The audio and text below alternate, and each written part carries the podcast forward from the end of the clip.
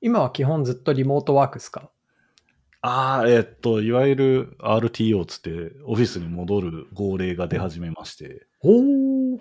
やっぱり。あもう、でもそういうトレンドになってますね。で、リモートワークの終焉みたいな傾向は、うちの会社はそっち側に倒れた方ではあって、ちょうど今月ぐらいから週最低2回はオフィス来いっていう話になって、まあ今はちょっと子供の世話があるんで、つって、こう、どなりくらりと交わしてはいるんですけど、まあ、これオフィス勤務になりつつあります。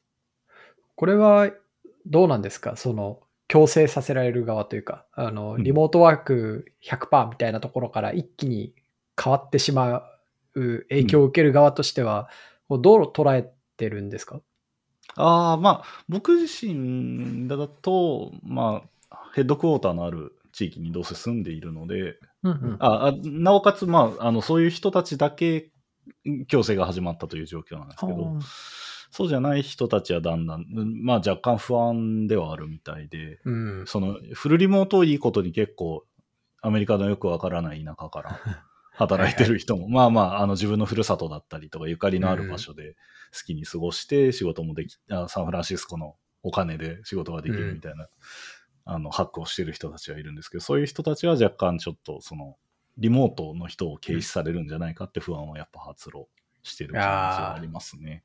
ただ、うん、まあ会社としては、人と会ってコラボレーションする方がいいっていうのはもう発見してしまった事実だったのもあるので、まあ、このまま推し進めていくんだろうなという部分と、まあ、プロダクト作る人間に関しては、どっちかというと、そのプロダクティビティが発揮できる。部分を、まあ、リモートにやった、リモートでま会社を回したことで発見したところもあると思うんで、その、まあ、ハイブリッドな状態をどんぐらい作るかっていう感じですかね。まあ、今、特にセールスとか、まあ、非プロダクト職の人たちが最初に強制になってっていう流れからで、プロダクトにも話が今月来たぐらいの感うじん。ですね。なるほど。まあ、どっちがいいか分かんないですけど、リモートでうまいことやれてたし、みんな、なんか、ひまあ今若い人多いんで、うちの会社。若い人はやっぱり、じゃあ好きなとこ行っていいよって言ったら、みんなニューヨークに行っちゃうんですよね。あ、そうなんだ。うん。あなんか東京みたいなもんですよ。あ日本でいうところの。なんで、やっぱり、うん、マンハッタンでこう好きなランチを食べてる姿を見ていたとこころから、どうしよう、もしかしたらオフィスに戻らされるのかもしれないみたいなえ、なんか状況に転落させられてるの。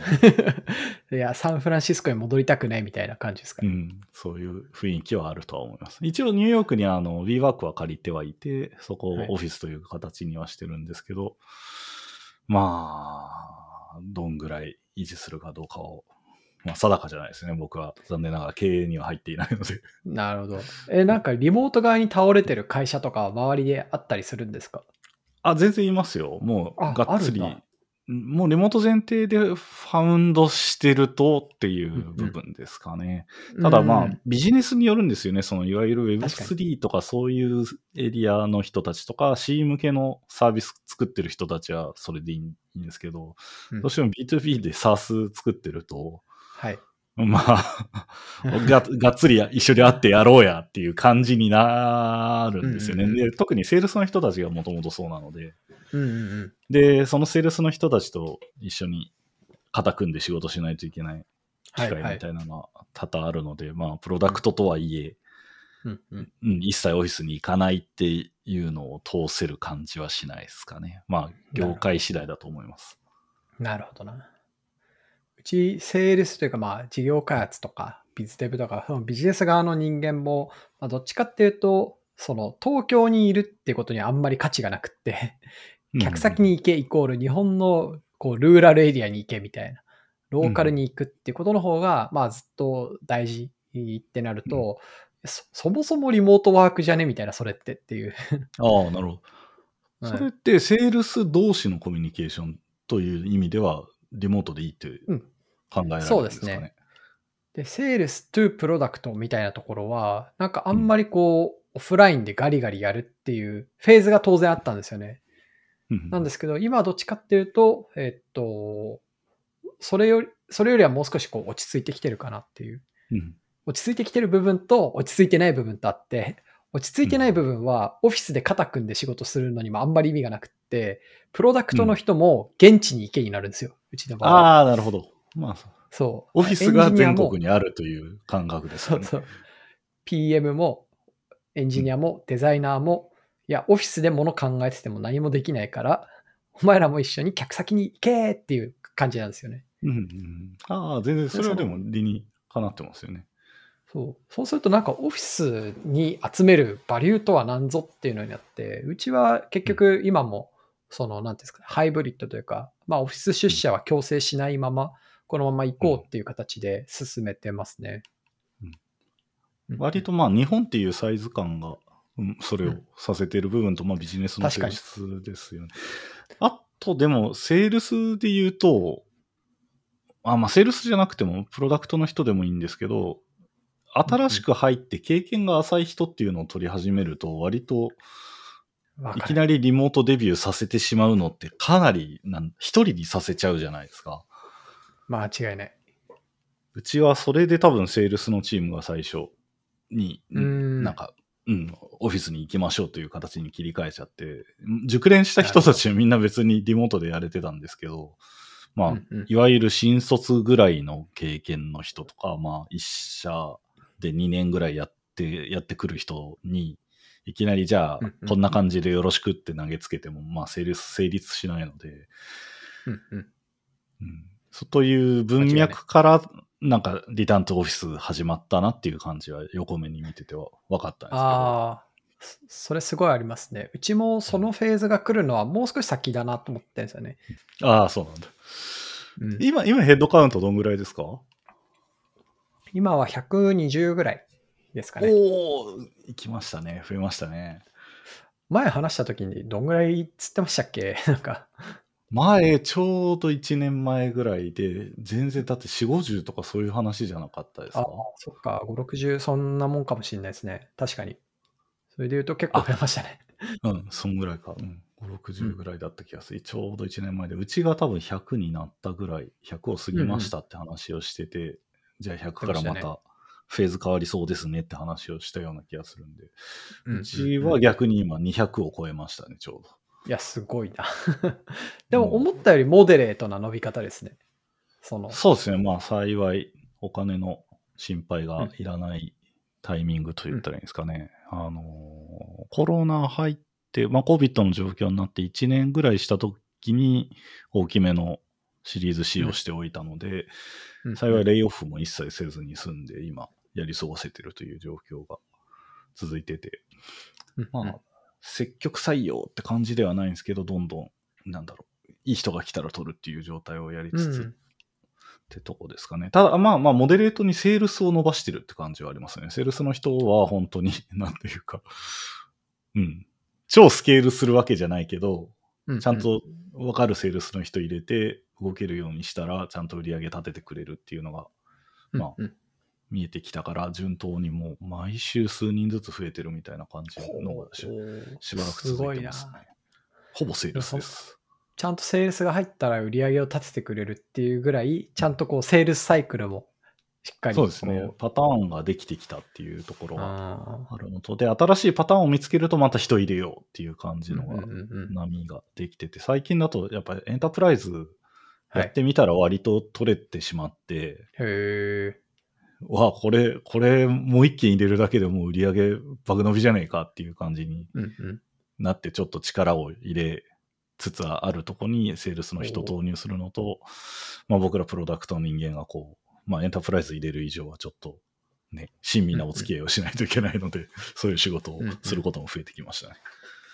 なるほどな。なんかあのトレジャーデータの方とかとも話聞いてて、やっぱうんそのエンプラをやり始める瞬間、瞬間のその、うんまあ結構0、1と1、2のタイミングが、やっぱりものすごい会社が変わるタイミングだっていうのを、あの、うん話されてたんですよね。あの、うんまあある種、その膨大な売り上げがその人たちから来るから、プラットフォームとか、そのプロダクト作ってる身からすると、その N イコール1を見ていいのか、それ以外の残りの1000を見るのかみたいな。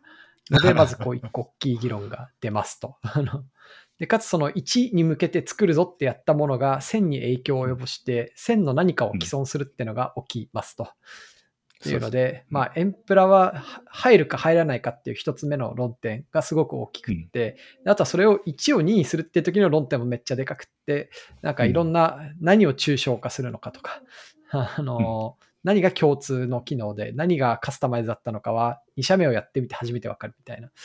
ああ、なるほど。あ、はいそれ、それって超早期にエンプラ入れてしまうかどうか問題な気はしていて、ああ、確かうに。ちだとエンプラに相手にされなかった気が長かったおがおかげでなるほど。うん。割と小粒なところ、まあ小粒って言ったら失礼ですけど、そのエンプラほどではないけど、ぼちぼちの大きさの会社を数相手してうんうんうん伸ばしたおかげで、エンプラが今、やっと話を聞いてくれるようになって、入れるときにはもう僕ら抽象化の層が割と持ててる状態になったんで、あんまりエンプラに引きずり回されそうにはないなっていううんうん。部分で買わせてるって感覚はあって、エンプラがそれで複数社にはすぐ慣れたんですよね。うんうんで複数社やってる時に結構そのエンプラならではもんだ、うん、例えばなんかプライバシーの基準が結構異はいはいはい様に厳しいですとか、と特にまあ個人情報をうち扱うので結構細かいんですよね、その情報の削除からか、あのうんキープまで。みたいなのが降ってきた時にそういうのに対応しないといけないっていうのがこう複数社見た時に。うん。あの、さ最初からそれを、なんだろう。じゃあ、今今まで働いあー、使ってくださったお客さんにも適用できますよっていう形で、抽象化する層を持っていたので、どうにか、うんなんていうか、かわすことができたあーすごないというとこあって、その多分、1、2の問題も、なんか、タイミングが良かったというか、運がいい部分があって、どうにかなってるっていう感じですかね。まあなんかエンプラ、エンプラが最初からいたらいたで、やりやすい部分はあったかもしれないんですけど、その、それまで耐えきれてよかったなというところですね。いや、僕らはなんか、一社、一社、二社目、まあ普通にこう、エンプラばっかで始めてった手前、エンプラに対しても足りないものが足りない状態で、いろんなプロダクトをローンチしたりしてきたから、うん。そこに対して新しいものを足していく苦しみみたいなのはずっと味わってきた。うん。まあ、最近ややそういう苦しみはだいぶ軽減してきましたけども、本当うん。去年、一昨年とかはすごい大変だったなって 思ってますね。それ、エンプラゆえだったのかと、その業界の特徴をうまく救い出せてなかったのとの分類ってどうやってやってます？あーでもエンプラだったからかなと思ってて、僕らはどっちかっていうと、今、初めにこうご契約させていただいたパートナーさんよりも、もっと小粒のパートナーさんと契約を、えーうん。させていただく機会が増えてるんですけど、うんうんそうなってくると、ここで必要って言われてたもの、ここ別別に全然一言も言われないわみたいなのが いっぱいあって分かってくるんですよね。はい。普通と多分順番が逆なんですけど。はいだから今はもうあるものを売ってるって感じ。うん。そのじゃあ、その大きいエンプラの方から今、小粒の方に行って、その先って見てます？そのセルフサーブみたいな領域っていうのは考えてますか？えっと、セルフサーブに近づけていける可能性があるんじゃないかっていうのは、そのうちの中のプロダクトと、あとカスタマーサクセス的なところとで、ちょっと検討はしたりしていってるんですけど、うん。やっぱどこまで行っても結構難しいなみたいなのは思っていて、うんなんか我々のこう提供している価値を一言で言うと、事業を立ち上げるっていう価値なんですよね。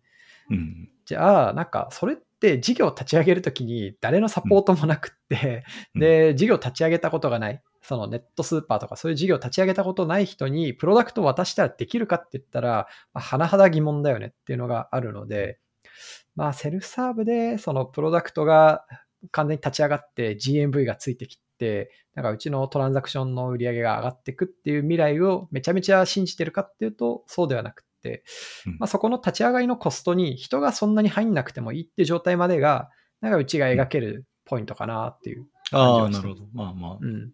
その極みが多分セルフサーブであって、別にそうですね。セルフサーブが目的というよりはっていう感じですかね。ですね。なんで最後は Shopify みたいにプロダクトレッドグロースみたいなモデルになるかっていうと、ならないかなっていうふうには思ってます。うんなるほど。うんステイラーのプロダクトとしては、多分、なんだ、側っていうか、エンドユーザー、あの、お買い物する皆さんが触るものまで含めて、そのセルフサーブっぽい領域は出すつもりでやってるんですかね。セルフサーブっぽいところ、ん？うん、えーっと、今話したみたいな、その小粒、もっと小粒の人たちがいきなり始められるようにするステイラーのプロダクトは、うんうん。なんだろう、そのネットスーパーの UI に至る部分まで使えるようにして差し上げるつもりでいるんですかね。差し上げるつもりではある あそのが、ううん。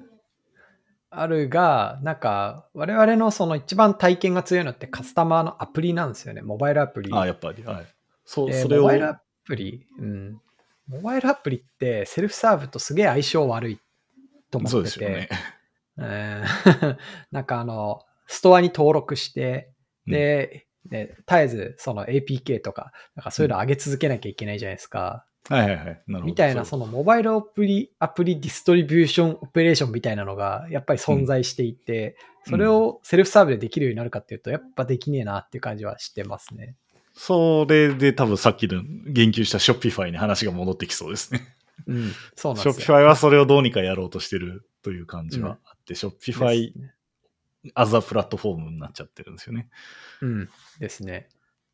で、しかもその体験自体をその全国のスーパーそれぞれが normalize されていいのかっていうのと、うん、まあ、ステイラーのプロダクトとしてどういうふうに考えてらっしゃるかすごい興味あるんですけど、例えばうんうん。その北海道のスーパーの1店舗と鹿児島のスーパーの1店舗が全く同じ UI でネットスーパーって使えるべきなんですかね。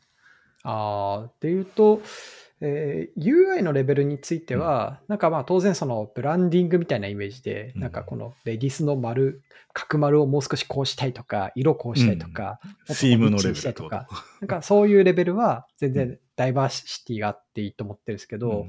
僕らなんか UX 上のダイバーシティってもっと後ろ側に、もっと抽象度が低いところにあるなと思ってて、例えば、えーっと、配達は玄関で受け渡すのか、置き配にするのかはいとか、配達枠っていうのは1日に4便なのか、8便なのか、9便なのか、10便なのかはい。とか、あとは今日注文しようと思った時に、当日も注文できるのか、当日配達も注文できるのか、当日は無理で明日以降なのかとか、あるいはその7日後まで予約できるのか、14日後まで予約できるののかとか、うん。なんか実はこう、ネットスーパーの事業、サービスって、そのお客様が意思決定しなきゃいけないものが普通の EC と比べると10倍ぐらいあるんですよ。で、それはなんかいわゆるサービス設計者の思想とか思いとか、まあなんか戦略とかに基づいて設定をして、で、うん。それをもとにうちのアプリ上に表現されていくんですけど、うんなるほど、なるほど。あの、こういうことの方が圧倒的に体験にこうダイバースを与えてるんですよね。うん。こう我々はコンフィグあまあっていうのが UI 一つというよりは、まあ、うん。コンフィギュレーションですよね。あ、まあ、ですね。うちも多分ほぼやってること一緒なので、でしょうね。はい、そこをどれだけまあちょっとコンプライアンス的なものが多いのと、まあ法的な要求も大きいので、その僕ら、うんその柔軟度をガリガリ上げないといけないみたいな状態で、うんうん。その、うん、なんか、こ、この時に規約が出せるとか、なんかすごい細かい要求が出てきたりとか、うん、うんなんていうか、会社ごとに、ほぼ自由記述のテキストが必要な状態、すべての画面うんに、みたいになってくるので、そう、なんか、抽象化するための、その、まあまあ、そのコンフィグを組み立てるためのテンプレートがもう今3、3世代目終わって4世代目に 作り直しが始まってるみたいな状態になっていて、本当に、なんていうか、正解が見つからない状態なんですけど。いやー。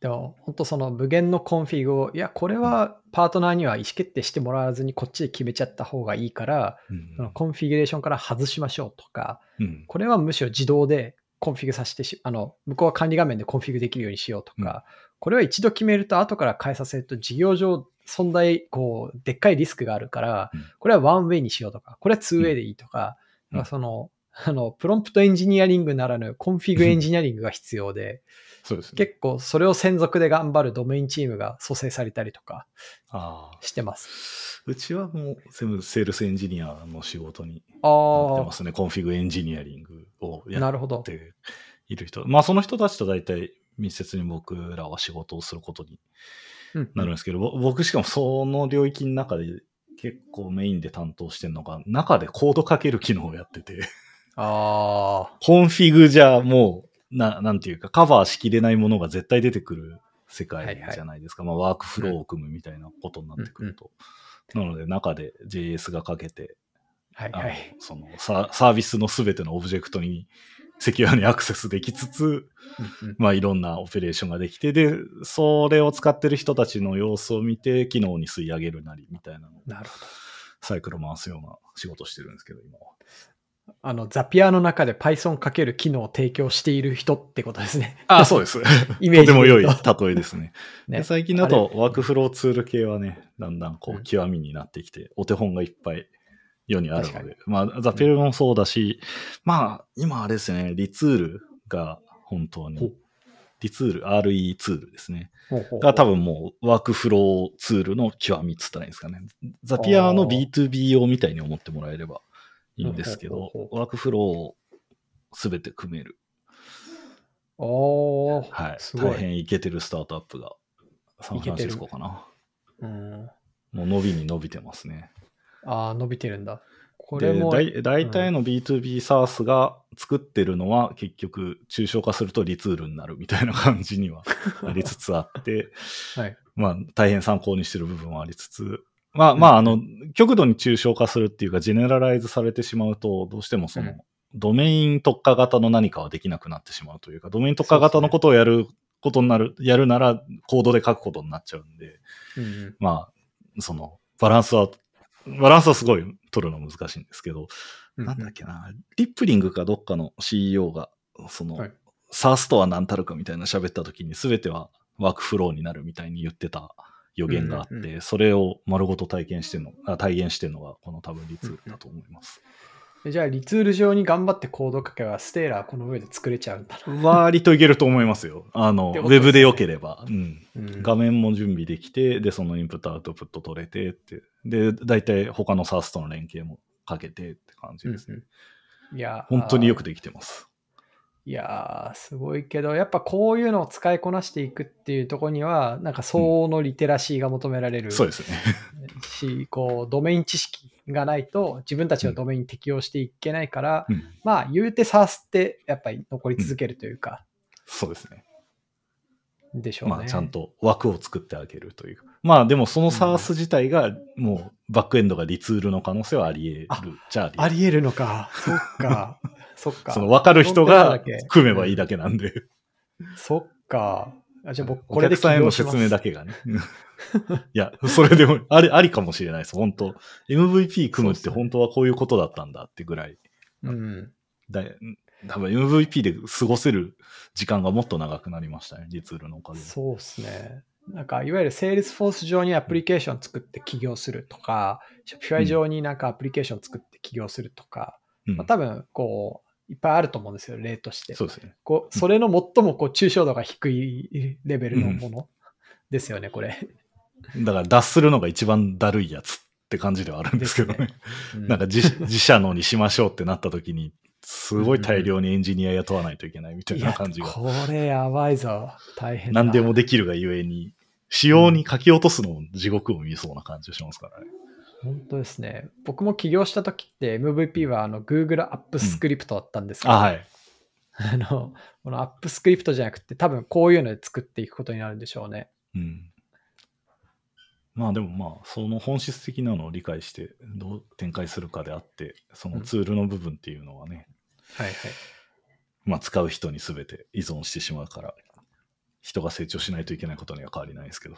確かに。確かに。ツールの使い方ってやっぱりこう、能力めっちゃ出るなって、最う近んすごく、まああの、ジェネレティブ AI とかがすごくうん流行ってるじゃないですか。い結局使う側がポンコツ、ポンコツって言い方あれですけど、なんか使う側の発想力がないと、なんか、なんかツールのポテンシャルって全然引き出されないなっていうのは、そうですね。レベル上がってないとね、難しい武器は使えないですからね。そうなんですよね。うん。僕も早朝に朝2時間ぐらい椅子の前に座って、うん。なんかチャット GPT と遊ぶみたいなものをやったり、あとちょっとコード書いて、なんか自分でちっちゃいアプリケーション、会社の中で使う業務アプリケーションを作ったりとか、うん。なんか遊んでたんですけど、うん。ジェネティブ AI って自然言語で話しかけて、で、うんプログラムのあの人工言語を吐き出させるっていうのが、うん。い一番こう今のところは使いやすいなっていう。そうですね。うん。うんまあ、自然言語で喋ってもらうと、どうしても不自然になる部分もあるので。うんいや、いや、どうで、AI の話に持ってっていいのかわかんないけど、ステーラー的に AI どうですか？最近は。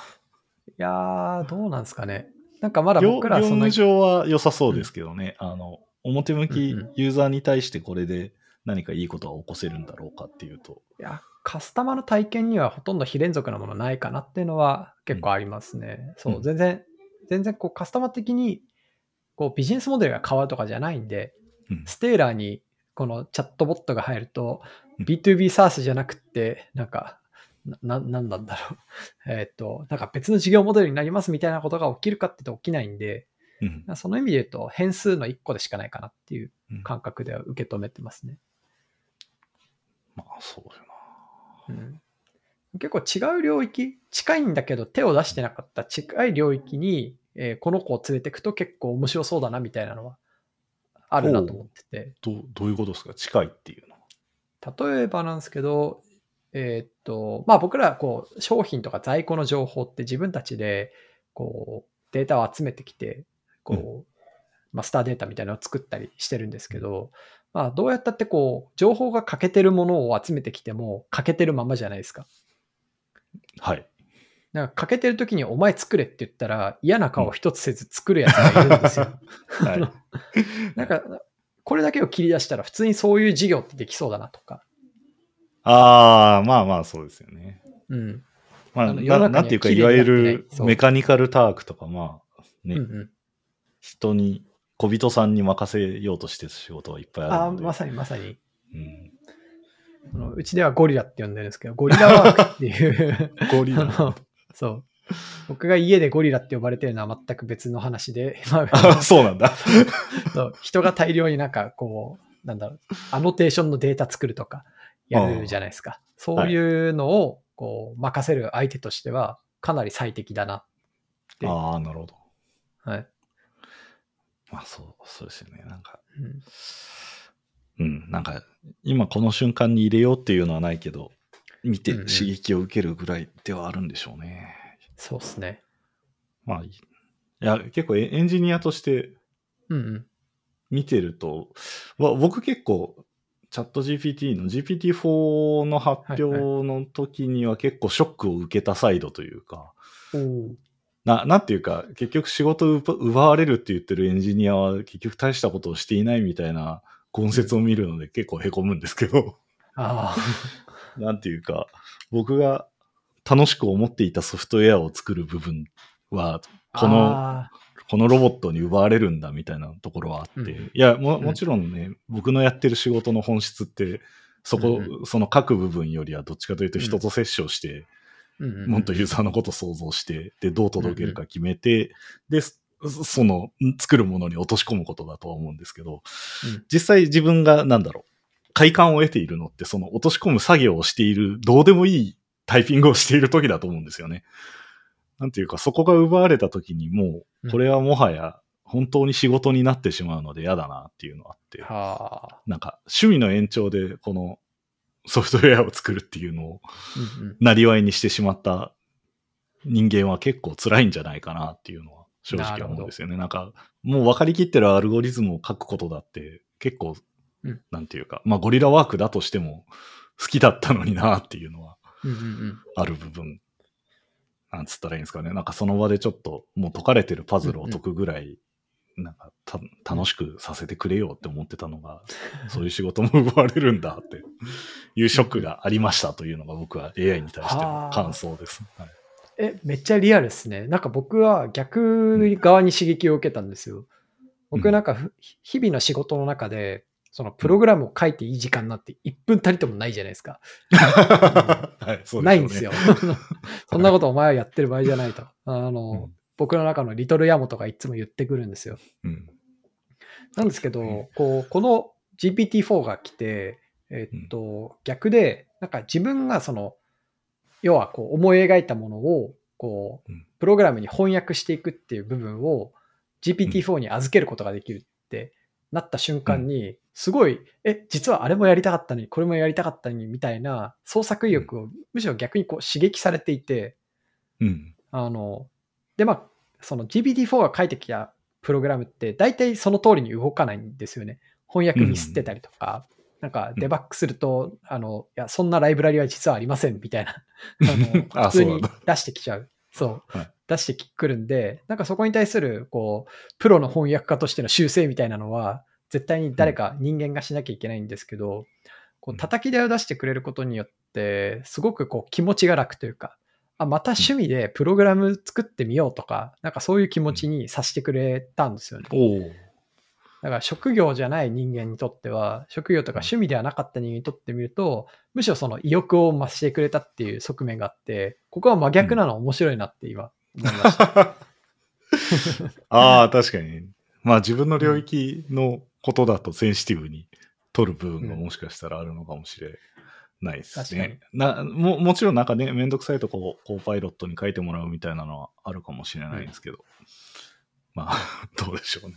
ああ、だ多分、わかる気はします。あの、今僕、割と将棋指すのは好きなんですけど、はいはい。まあ今、プロ将棋をやってる人たちはもう大変な時代になったじゃないですか。あ多分そう、そういう関係性なのかなっていうのはありつつ、僕は別にプロを目指して、それでご飯を食べてるわけじゃないので、ー、うん将棋を楽しくさせるところの方が大事で、別にそれが AI の方が賢かろうとどうでもいいんですけどね。まあ、ひとたびエンジニアリングになるとは いどうかなって感じは。僕も逆になんかうん、すべてのドキュメントを AI に食わして、で、AI になんか、形状の論点投げたら AI の方がいい回答を出すみたいな。例えばなんかそういう世界になったんだとしたら、めちゃめちゃ心ざわざわしますね。俺がこの会社起業した価値って何とか、俺が経営した価値って何みたいな。ざわざわするんで、まあ、人は立場変わればだと 思います。そう。たただ、どうしてもエンジニアとしては言っちゃいけない感じがあるので、生きづらいなと思っているのが昨今ですね。昨今ですか。結構みん、みんな言ってる感じというか、その、ああ。本当に AI で仕事がなくなるって僕思っちゃいけないんだなっていうのにびっくりしたというか、うん。うん、うん、うん、うん。うんいや、僕はできないエンジニアだったんだなってこう、日々、ツイッターを見て思うんで、ツイッターを最近は見ないように気をつけてるんですけど。ね。ツイッターはツイッターで騒がしいですからね。理由もいろいろあまあ、って。それ、いうんや、GPT がすごいいい仕事してるのに、お前らと来たらみたいな状態になってますよね。本当に。あと、イーロン・マスクの買収以降のツイッターみたいなのも、まあ、かなりこう、ざわざわしますよね。そうですね、もう、ななんていうか、ガタガタな船に今乗ってる気分がすごいですよね。うん。うん。でも、こんな、やっぱあの、あれ、ツイッターって2000何年だ ?4 年、5年、6年？なんかそのぐらいに生まれたサービスですよね。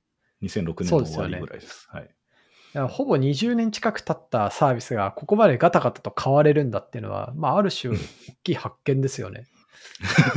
まあまあ、続いていたこともすごいことですしね。そうですね人がこ。んなに使ってたんだと、まあ、ちょっと日本、うんアメリカが使いすぎっていうのはあるんですけど、はい。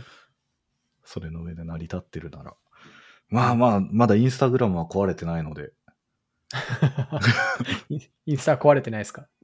インスタグラムはすごすごく僕は素敵な世界に見えますけどね。あ、そうなんだは。僕、インスタ見てないんですよ。あ。アメリカだと、そのうん、ちょっと一昔前の日本人のおじさんたちが使ってた Facebook ぐらいの感じ。おじさんっつったら悪いけど、うんまあ、うん。いや、まあ Facebook かな。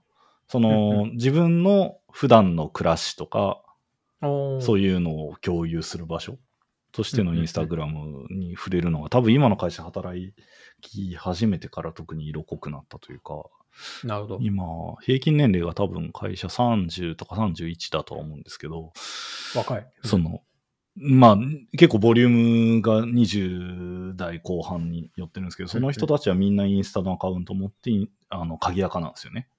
うん。で、なんていうか知ってる人だけがフォローして、で、フォローしてると、その人たちのインスタのストーリーで、ふ普段の暮らしとか、なんか何食べてる、どこ出かけてるみたいなのがずっと流れてくるっていう状態になってて、そうなってる以上、こう、なんだろう、同僚の状況を知るために僕は全員にこう、フォローリクエストを送らないといけないみたいな感じになってうて、ーん。こう、し新時代、多分一世代下なだけなんですけど、うんうんそういうのを見ると結構ショックというか、まあ、インスタグラムは残ってくんだなっていう感覚だけを得ますが、ツイッターはそうはならなさそうですねっていうのが。ああ、はね。インスタはやっぱりでも鍵垢で使うんですね。そういう若い世代も。みたいですね。もうんう、鍵当然というか。で、Facebook に下手したらいないみたいな状態。アいないね。カウント上は存在する。るんですけどね。まあ、インスタグラムをやってる以上。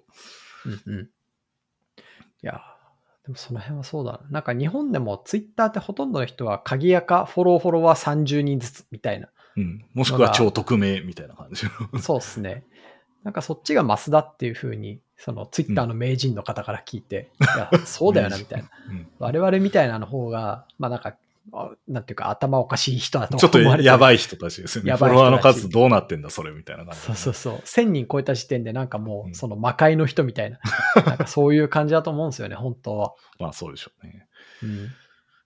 そうちゃちゃんとなんていうか、リテラシーがついたら本当はそうなるんだなっていう部分は、まあ学ぶというか、若い人たちが自然に使えばまあ鍵垢にするよねって、普通考えれば。うん。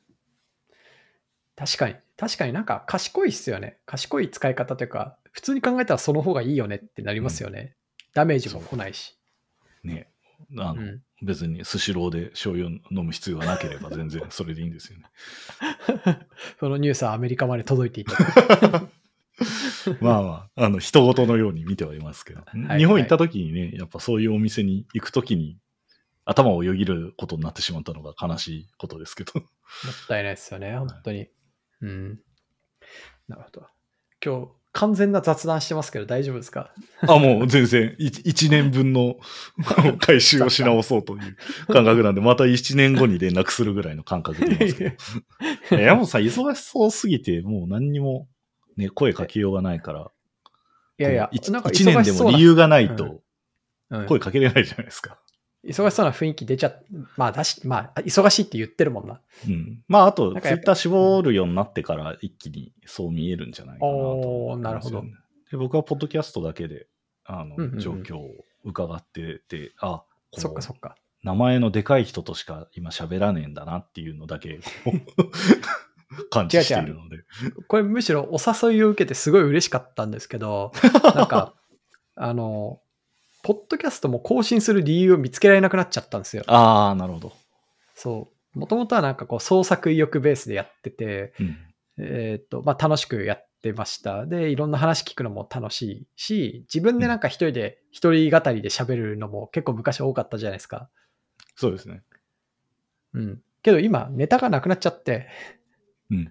喋るきっかけを見失ってるんですよ。だから、こうやって出てくれるのめっちゃ嬉しくって、月に1回出てくれても構わないぐらい。月に一回声かけづらいわ。ヤモトのポッドキャスト空いてますよ状態なんですよ。ああ、もう、じゃあそしたら半年ぐらいに縮める努力はしたいなと思うんですけど。そうっすねまあはい。うちの、そうですね、僕も仕事上持ってこれるものとかがうまくあればいいなというのは正直なところで、うんうん多分わざわざうんうん月一で 顔つき合わせ雑談する必要はね。ね。多分な、特に何もないですね、みたいなアップデート。あの、削らないといけない会議にまずなると思うんですよ。確かに。最初になくなっちゃうやつ。いや、こういうのってね、なんか頑張ってやろうとすればするほどアジェンダ用意してとかになって、でそうするとどんどんどんどん硬くなっていくんで、まあ年に1回とか半年に1回雑に声かけてもらえるのが、なんだかんだ運営者としては一番嬉しいっていうところでしたね。そうですね。なうんんまあ、アジェンダない問題は、あれだな。結構前、WebPay とかやってる時には、よく、はいはいミーティングを、定例のミーティングをキャンセルするのをすごい、なんていうか、うん善としてた部分はあって。そそのいい代わりにカルチャーなんだろう、しその一回ミーティングが終わるときにスレッド1個立てて、あのー、うん次回までのアジェンダを思いついたら書く場所みたいな風にしといいて、そのプールに投げ込みがなんか複数あったら、次のミーティングが発生しますみたいな形でやってた感どじでやったらいいんですかね。まあ、ちょっと山本さんとどこに何をプールするかわかんないですけど。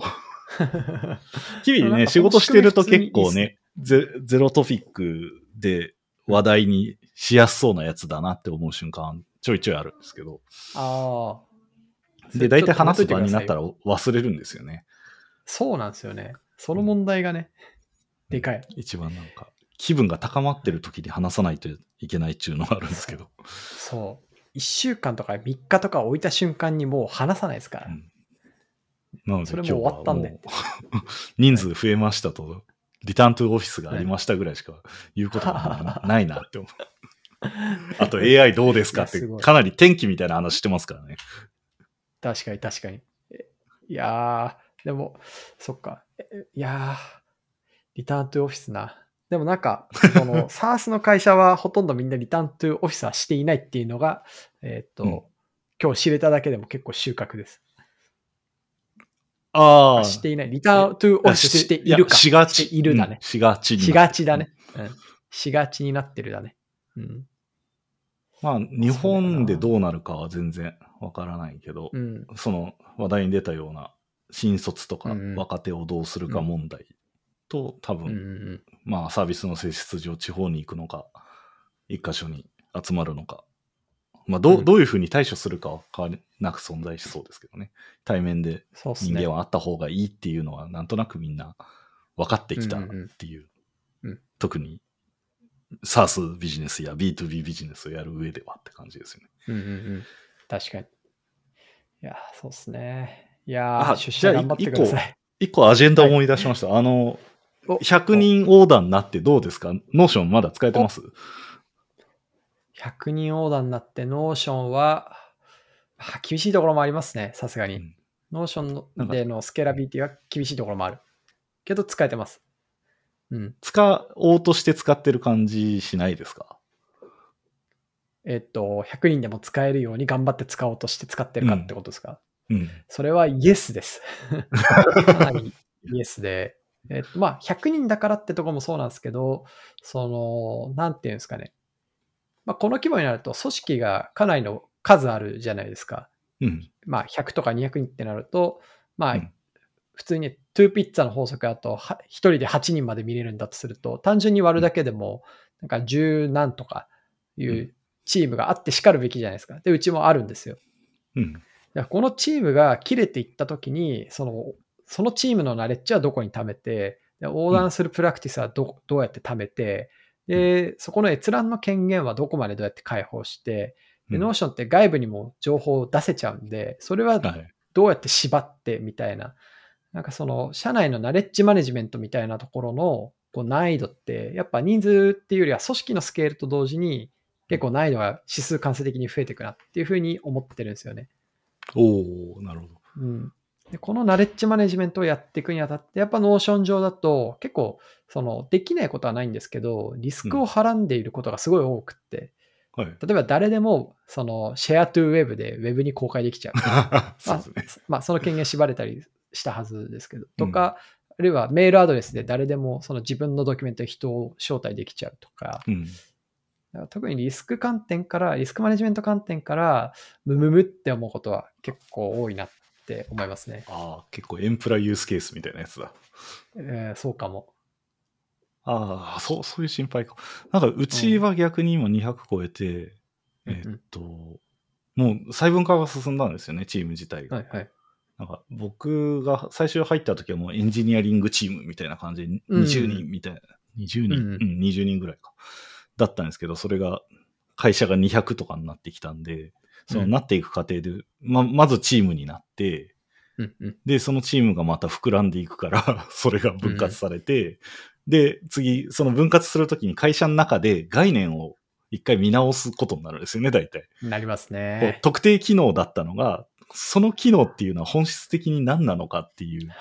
感覚でこう捉えて、ぼ僕、ワークフローってその自動化とかをやる仕組みだった、うん仕組みを組むとこだったんですけど、そこからなんだ、これはプラットフォームだみたいな。もう、プラットフォームってはいはいあ危ない言葉じゃないですか。あぶねえ。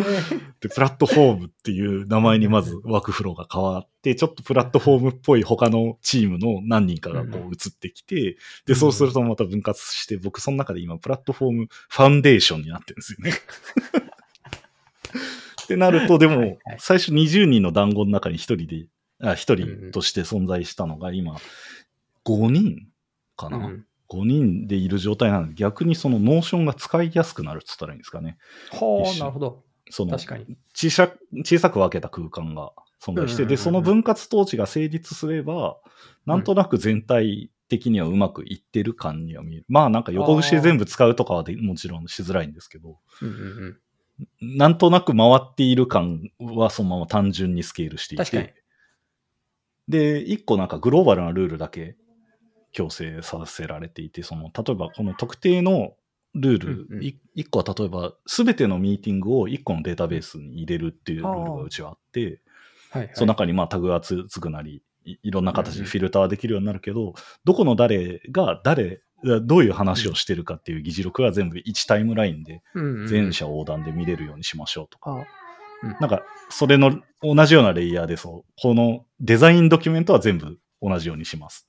エンジニアリングの人全員が他のチームの全部見えますみたいな形のだけルール決めておいて、あとはそのチーム内で好きにミーティング回すなりなんなりは勝手にやってくださいっていう形にして、なまだどうにかなってますという感ああ。なんか一個チャレンジ的なやつで、うちもなんかそういうその一つのグローバルデータベースみたいなものに物貯めていこうぜみたいにしてたんですけど、じに。なんかフィルタとかのその、なんだもうインデックスが弱くって、うん。はい。なんか情報すぐ出てこねえとか、ローディングめっちゃ時間かかるとか、あとリレーションをどんどん貼ってったり、あ、えーえーして重たくなったりとか、うんあと、まあ、あの、それはこっちの権限管理の問題があれかもしれないですけど、データベースのプロパティが、あの、いつの間にか縦横無尽に増えてたりとか、あそうですね。まあその、その辺はね、あの、権限管理の問題ではあるんですけど、とか、なんか、えっと、優しく使うと、優しく使うっていうのは、こう、何も考えず使っても使えちゃうんですよね。誰でも。なんですけど、そうすると統治コストが上がって、で、はい統治コストをなんかルールとかで縛ろうとか、権限管理とかで縛ろうとすると、急に肩身狭くなるみたいな。まあ、あるあるっちゃあるあるなんですけど。そう。なんで、まあ、これは単純に、こう、組織の、こう、スケール、えーと、うナレッジマネジメント上、まあ、誰もがどのツール使っててもぶち当たる問題だとは思うんですけど、うんあの、まあ、大変だよなと思いながらやってますね。いや、そう。まあ多分人類がまだ解決してない問題ではあると思うので、そうっすね。人数が増えてった上でナレッジをどうやって共有するかって、多分解決できてるのウィキペディアぐらいだと思うんで。確かに。確かに。チャレンジし続けてる。あそれで言うと、あの、さっきのチャット GPT の話と絡めると、僕はあのうん GPT-4 に依頼する形で、Notion のああるデータベース A に入ってる名称と、あるデータベースうんベース B に入ってる名称を、なんかマッチさせて、マッチしたら、この B に A のリレーションを貼るみたいなのを自動化するスクリプトとかを、ああのスクリプトすね。そう、書かせて、なんかそれを毎日定時で走らせるとか、そういうのをやって、あの、人類がする仕事を1個減らしてます。それノーション AI がしてくれよって感じはありますね。いや、本当にそう。本当にそう。本当にそう。まだ、まだ書くだけですからね。ですね。そう。まあ、可能性はいっぱいあると思うんですけど、結構多分 Notion もいろんな要求とか、 enterprise fit とかやる中で忙しそうだなって感じはしますね。うん。まあ、うん。なんていうか、自由帳をこう与えちゃっただけなんで、すべての人にそうっすね。金にすんのも大変そうな感じがしますもんね。そうっすね。いや、 Salesforce あたりが買収して、 Slack とくっつけてくれたらいいかな。いい、いいの？本当に。カルチャーを殺しに行くんですね、まず。カルチャー死んじゃいますね、それ。はい絶対死んじゃうな。ちなみに、い一応時間のタイミングになってますけど、この後すぐミーティングどっかあったりします？大丈夫です？いや、今日は、あの、この後15分空いてたんで大丈夫でした。あ、じゃあ、ちょ、ちょっと、もう一はいアジェンダ追加してもいいですか、もちろん。はい。あの、離職どうですか？離職？はい、あの、社員の、そろそろ、あまあ、会社自体が2年、3年回ってきて、たはいはい。多分まあ、いわゆる、なんていうか、ストックオプションのベスティングがみたいな概念がない形にしてしまってると思うので、うんうん。まあ、社員個人の判断だったりで辞める人っていうのが出てくると思うんですけど、な、どうですかって聞くのもあれですけど、辞める人出てますかって。さすがに、こう、普通の人はそういうところに切り込んでこないんですけど、さすが。まあ、あの、他人の会社ですからね。はい。いや、いい話だなと思います。なんかせっかくだから。えっと、まず、うち、あの、新宅 SO を2020年に交付して、で、その時はつけてなかったんですけど、後追いでベストつけてるんですよ。あ、ベストにしたんですね。なるほど。はい。なんで、4年、えっと、ワン、ん？ワンイヤークリフ、フォーイヤーベストかな、うんはいの一般的な設計で、ベストで持ち出せるようになっていますと。うん。えーが1点あって、で、あと、離職についても、ちょっと先に事実を伝えると衝撃が走るので、考え方だけ言ってると、僕は離職ってあるべきだと思ってて、はい。なんかフェーズとか はい。ね、業務とかマッチしなくなったら、はい。いやむしろどんどん出てって、次の機会を探した方が、その本人も得だし、はい。その本人もベストで持っていけるんだから、お互いフェアじゃんってはい。いうふうに思ってるんで、離職って全然悪いものじゃないと、うん。まず個人的に思ってるんですけど、うちの会社は離職が異常に少なくって、うん。えっと、過去、えっと、4名かな？うん。が、あ、もう会社の歴史上4名。歴史上4名はいえーだけで、まあ、非常に少ないっていうのがここまでって感じですかね。素晴らしい。4名。うん。なしかも、この1年ぐらいは辞めてないんじゃないかな。うんあ、うん。この1年っていうのはやばいですね。なんか直近ほどい1人2人いてもおかしくないってなるのが、もっとまばらってことですね。それは素晴らしい。まあ、じゃあ次、まあ山が来るとしたら、ベスティングの週、なんかボリュームがあるところとか、うん。そうですね。来てもおかしくないと思うんですけどね。あ、ちな、あ、えっ、と、い質問がいっぱい出てきちゃう。えっと、あどうしよう。全然もうど、どんどんください。えっ、と、ストックオプション自体は行使期限は設けてますか？期間で。どうだったかな儲けてない気がするけど、そもそもその上場の N がいつなのかっていう不確実性もすごい高いんで、うん。えーっと、どうしてたかな？すみません。これ、なんかあやふやな公の場所で言うと、はい言わない方がいいです。はいはい。たただ、多分、行使年限が多分決まっていて、それが、なんていうか、ある種のマキシマム、ぞ上場しないって言っていたとしても、あまうん。まだ上場は分かりませんって言ってても、なはいはい。何らかのプレッシャーがそこにはかかるんですよね、その期限までに。うんうんうんあの上場しないと、その、まあ、報いることができないというか、その、うんうんうん講師をギリギリまで待てる人だ、待てるように多分計らいをしてると思うんですけど、それに対して、うん、最終期限というのがある種存在する。まあ全然破ることはできるものではあると思うんですけど、良心的な会社だとしたらそれまでにはい。って、うん。はい。で公式期限はついてました。社員の中、社員に公開してるデータベースに Q&A でつけてて、はい2040年。お割とがっつり、つはい 何も言えないですね。じゃあ、はいあある種、EXIT の何か約束を逆にしないといけないようなリミテーションですよね、その場合。まあ、2040年なんでね。2040年までって言ってると、まあ、社員はどうしどうしてもそれって、じゃあ会社のそのインセンティブに対してあんまり期待した人生設計は絶対できない状態になってしまうので、そうですね。そうするとス信トックに価値がないとここから20年思われうるわけですよね。そうですね。まあなんか、そう取る人もいれば、まあ2040年まで、まあ更新の期限があるっていうことは、なんか自分の好きなタイミングで EXIT できるとも言えるじゃ言えるんで、まあその取り方は取り方次第なのかな。もちろんそうです。はい。あまあ、そ、それってなん、なんていうか、やめていくかどうかの判別の時に、にうんうんどっちつかずな感じはありますよね。ありますね。残ってほしい。い意図もないし、出てって欲しい意図もないって感じはありますよね。そうですね。多分それは結構日本のそのカルチャーとすごい紐づいてるなと思ってて、まあうちとしてもメッセージとしては好きにしてほしいと。で、はい得た権利はいつまでもあなたの権利ですよっていうのが、まあ今のこの、えっと、ベストと公式への話が言えるじゃないですか。あなたの自由ですっていう。渡し方なんですけど、う多分ね、あの US とかだともう完全に自分がいつ出るかっていうことと紐づけて考えるじゃないですか。やっぱ日本のそのスタートアップでそのカルチャーがまずないなっていう感じがするんですよね。それはやっぱりその SO を行使した経験とか、SO のメリットを目にしたことがある人の数っていうのがやっぱ少ないんで、うん。どこまで行っても、その絵空事じゃないですけど、なんかあまりこう現実味のないものとして取られてる、うーがゆえっていうところは結構大きいかもなっていうふうに思ってます。うん。うん。なんかある種、まあ、経営と会話するツールではあると思うので、はいはい。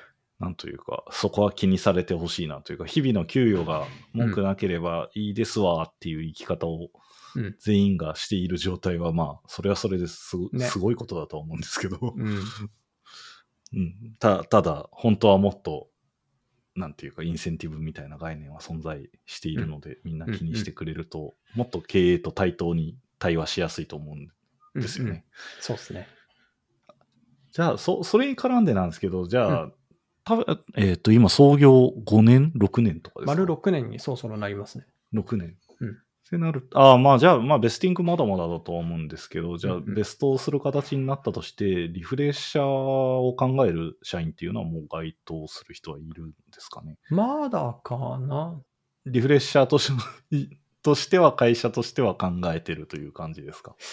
えっと、それは我々が入れ替えを考えたいかうんどうかっていう意味合いですよね。えっ、と、どっちかというと、いや、ベストし終えた後の人に継続的に、はいはい。えっと、この後、またこれぐらい上げますよっていうのを、うんうなんていうか、成果と全く違うところでやんないといけないじゃないですか。所属期限、えっと、うん所属してる間にベストが終了しましたっうんうん。てなってしまうと、はいはい翌月もうベストがもし発生しないんだとしたら、うんある種、えっと、減収ですよね。うんうん、まあ、そう見えますよね。で、僕らで言うと、はいえっと、24年ぐらいまで配り終える設計になっていますと。なんで、まだあと1うん年今日あって、あ、まあ、信託 SO だからな。そうなんですよね。で、プラス、えっと、もう一回履こうと思ってるんですよね、プールを。うんうんうんだから24年以降のそのインセンティブ設計っていうのを、まあ、まさにこう始めようかなっていうところなので、えーっと、まあ、その意味で言うと、おかわりがもう一回何年かっていう感じになると思ってます。まあ、じゃあ状態としては会社がこれから続く限り、在籍する限りはずっと何か与えられ続けるようにはなってるみたいな感じですよね。そうですね。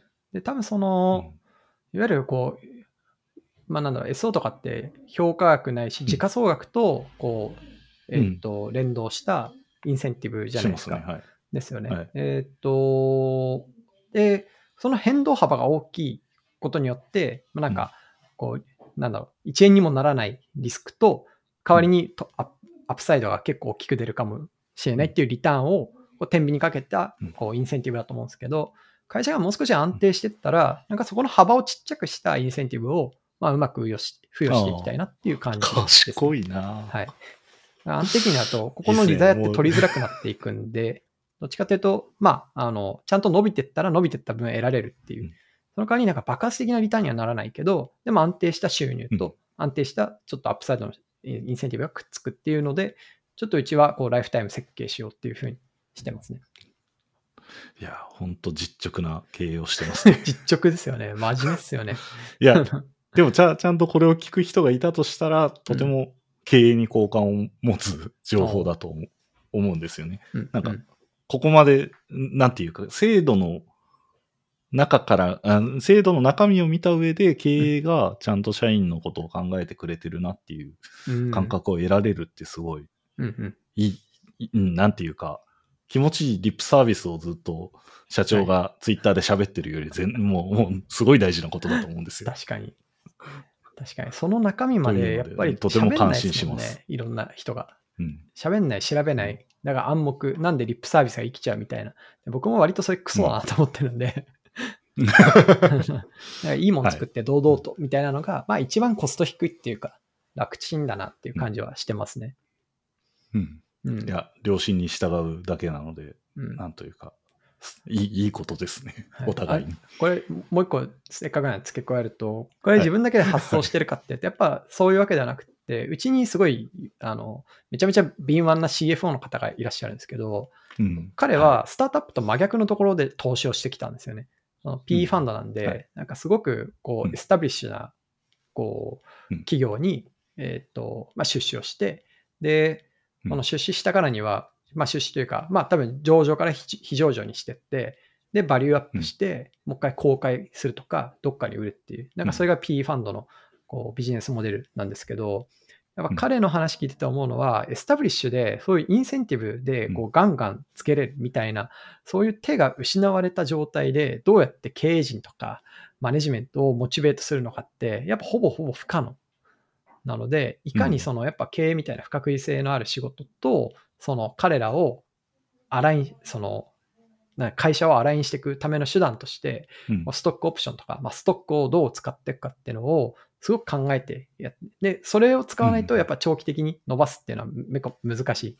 まあ、P は結構その間の短期的な関わりになるとは思うんですけど、えーっと、その新しくもう一回角度変えて発射するための土台を作っていく上でも、なんかそのストックってすごい重要だみたいな。認識を彼は入社する前からすごい持っていて、なんかその辺の議論を結構ちゃんとし続けられたんで、えっと、なんかその SO の設計とか、さっきみたいな SO が終わった後のインセンティブの設計とかも、結構早い段階、2019年とかぐらいから考えられてたっていうのは、まあ良かったなって思ってますね。